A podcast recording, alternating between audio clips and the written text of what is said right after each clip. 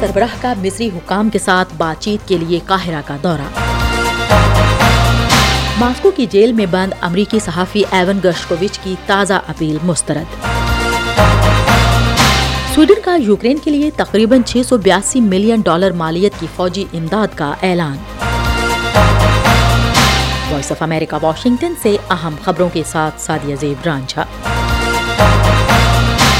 کے سربراہ اسماعیل ہنیا مصری حکام کے ساتھ بات چیت کے لیے منگل کو قاہرہ پہنچے۔ بیان میں کہا گیا ہے کہ قطر میں مقیم حماس کے سیاسی بیورو کے سربراہ مصری حکام کے ساتھ سیاسی اور زمینی حقائق پر بات چیت کریں گے۔ بیان میں مزید کہا گیا کہ وقت جارحیت کو روکنے اور شہریوں کو ریلیف فراہم کرنے کے اہداف کو حاصل کرنے کی کوششوں پر بھی بات کرے گا۔ اسرائیل اور حماس کے مذاکرات کاروں کے ساتھ گزشتہ ہفتے ہونے والی ملاقاتوں کے باوجود مصری قطری اور امریکی سالسوں نے چار ماہ سے زیادہ کی مسلسل لڑائی کو روکنے کی کوششوں میں کوئی پیش رفت نہیں کی ہے۔ ہم وائس آف امریکہ واشنگٹن سے آپ سے مخاطب ہیں۔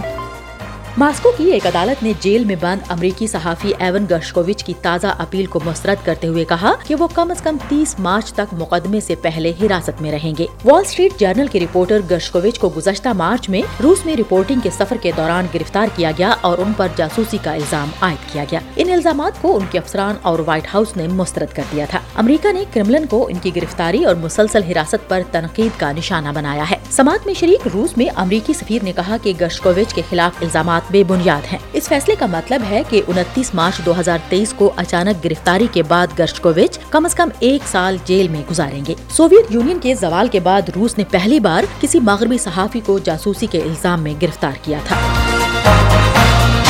کرملن کے ترجمان دمیتری پیسکوف نے کہا کہ صدر ولادیمیر پوٹن نے سوشل میڈیا پر پوسٹ کی گئی وہ ویڈیو نہیں دیکھی جس میں الیکسی نولنی کی بیوہ نے کرملن کے خلاف اپنی لڑائی جاری رکھنے کا عزم کیا ہے۔ ترجمان نے یولیا کے ان الزامات کو بھی بے بنیاد کہہ کر مسترد کر دیا، جس میں انہوں نے اپنے شوہر کی موت کا ذمہ دار پوٹن کو ٹھہرایا تھا۔ متعدد مغربی رہنما بھی پوٹن کو ان کی موت کا ذمہ دار ٹھہراتے ہیں۔ پیسکوف نے ان الزامات کو بے بنیاد قرار دیا۔ روسی حکام کا کہنا ہے کہ نولنی کی موت کی وجہ ابھی تک معلوم نہیں ہے۔ یورپی یونین کے خارجہ پالیسی کے سربراہ جوزف بوریل نے پیر کو نولنی کی موت کی بین الاقوامی تحقیقات کا مطالبہ کیا، لیکن پیسکوف نے اس تجویز کو مسترد کرتے ہوئے کہا کہ کرملن ایسا کوئی مطالبہ قبول نہیں کرے گا۔ دوسری جانب، حکام نے ملک بھر میں کچھ یادگاروں کو گھیرے میں لے لیا اور وہاں موجود تمام پھول ہٹا دیے، لیکن لوگوں نے پھول رکھنے کا سلسلہ ختم نہیں کیا۔ پولیس نے نولنی کو خراج عقیدت پیش کرنے والے لوگوں کو حراست میں لے لیا۔ دمتری پیسکوف نے کہا کہ پولیس قانون کے مطابق کام کر رہی ہے۔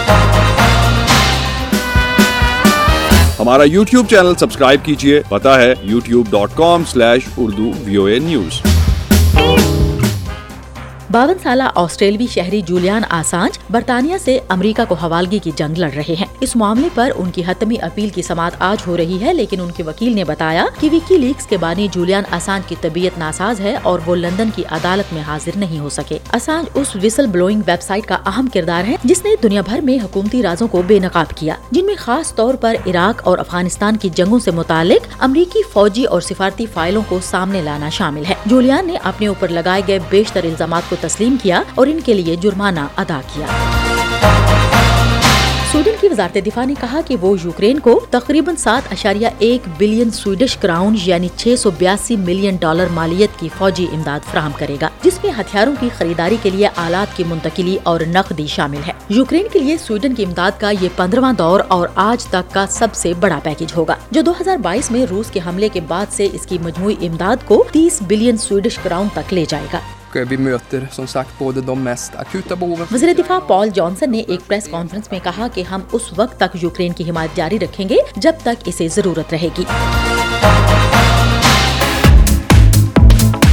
voice of America Urdu service کا ٹی وی شو ویو 360 آپ دیکھ سکتے ہیں آج نیوز پر. پیر سے جمعہ شام ساڑھے سات بجے. مزید خبروں اور اپڈیٹس کے لیے وزٹ کیجیے ہمارے social media handles V O A Urdu اور ہماری website Urdu V O A dot com voice of America Washington کی اردو سروس سے خبروں کا یہ بلٹن اب ختم ہوتا ہے۔ میں ہوں سادیہ زبران جھا اور میرے ساتھ ایڈیٹر تھیں بہجت جیلانی۔